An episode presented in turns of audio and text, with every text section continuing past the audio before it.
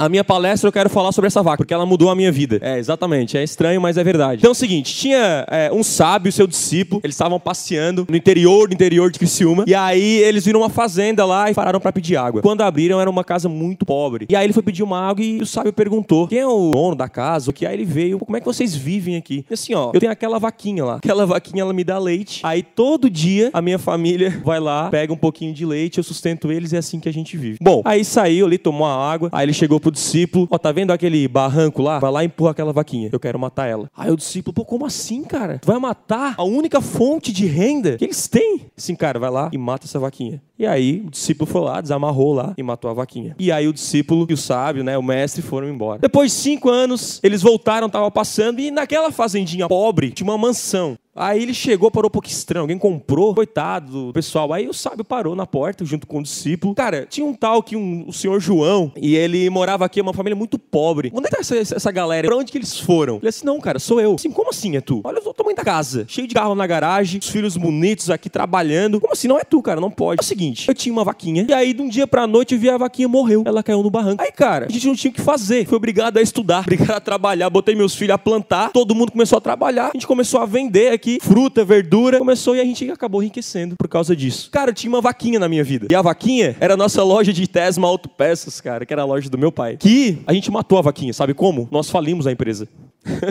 E não foi culpa do meu pai, que era o CEO da empresa na época, porque assim como um time de futebol, quem ganha e quem perde não é só o treinador, é todo mundo. Então eu fui responsável por falir a empresa. Meu cunhado também, que tá aí, deve estar escondido de vergonha. E todo mundo que estava envolvido na empresa. E essa era a nossa vaquinha. Nossa família, todo mundo via dessa vaquinha aqui. E ela começou a se endividar. E aí em 2010, meu pai reuniu a família para dar um, um, anúncio bem triste, né, Ramon? E ele falou: Ó, gente, infelizmente a gente tá falido. E não só falido, ele tá devendo muita grana, muito dinheiro. E bom, mas pela inteligência dele de falir a empresa, que a gente está aqui hoje. Quando faliu a empresa, o que aconteceu? Eu não sabia o que fazer. Pô, faliu. Quando você perde tudo, o que acontece? Cara, o que eu vou fazer da minha vida? Eu tinha uma empresa, futuro garantido, e agora não tenho mais nada. E agora? Cara, agora eu sou obrigado a estudar, botar a mão na massa, cara, e fazer acontecer. Matar a minha vaquinha, pô. E aí, como meu pai tá ali, eu queria agradecer, pai, muito obrigado por falir a empresa. E aí minha pergunta hoje, será que tá na hora de matar a sua vaquinha? E se você perdesse o seu emprego hoje? O que você faria? Hã? Tá pensando aí? Você vai dar um jeito, cara. E eu era muito preocupado com o meu futuro e, bah, vai acontecer se eu perder a empresa. Quando eu perdi a empresa, foi quando eu comecei a trabalhar três vezes mais, estudar três vezes mais. E hoje, graças a Deus, nossa vida mudou totalmente. Então, assim, cara, mata a tua vaquinha. Hoje, você tá lá no emprego há 20 anos, ganhando pouco, não consegue desenvolver e tal, e tem um monte de oportunidade, uma galera para te aprender aqui de conhecimento, aplicar na sua vida. Então, cara, é a tua chance aí de sair de segunda-feira e pensar o que é a tua vaquinha, o que pode acontecer se tu matar ela.